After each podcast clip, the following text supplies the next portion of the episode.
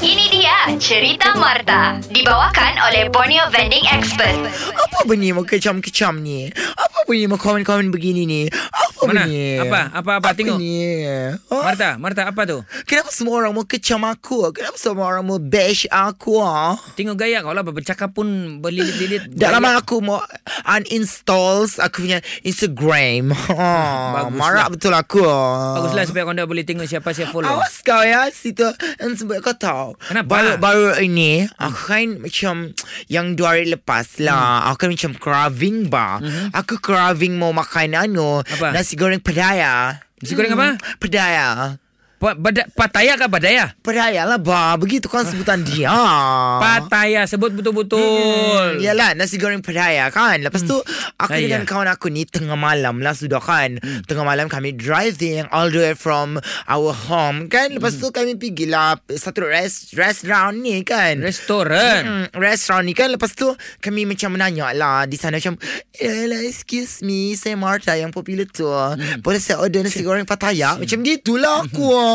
Menanya aku sekalinya bilang orang tu yang jaga kedai kan, um, sorry uh, bang, dia bilang bang lagi dipanggilnya aku. Wah, jadi kau apa? So, kita tumbuk muka dia. Jadi kau apa? Hey, bagus-bagus. Aku bilang, so, oh, sorry sis. Dia bilang tutup sudah kedai kami. Nah, padahal jam itu baru jam sepuluh tiga puluh. Dia tulis itu tutup jam sebelas. Jadi macam marah. Aku marah ni mungkin, marah. Aku macam uh, uh, marah kan begitu. Kau mungkin tidak sopan bantu minta-minta order begitu. Lepas tu dia sudah cap gitu, aku call terus dia punya boss. Aku hmm. call bos dia.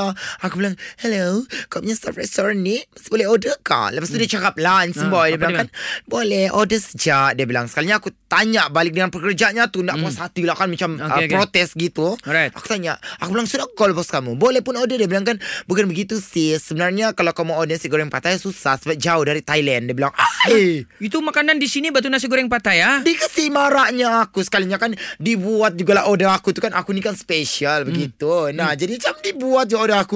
Dah ditanya aku ni Martha yang paling top sekali di Korea Kinabalu. Kasihan bang Onin. Jangan cuba-cuba. Tapi saya terbingung wah ni Martha sekejap. Kenapa? Macam paning saya. Siapa juga yang order betul nasi goreng Pattaya kau itu? Yang tadi kawan aku tu. Ya, siapa?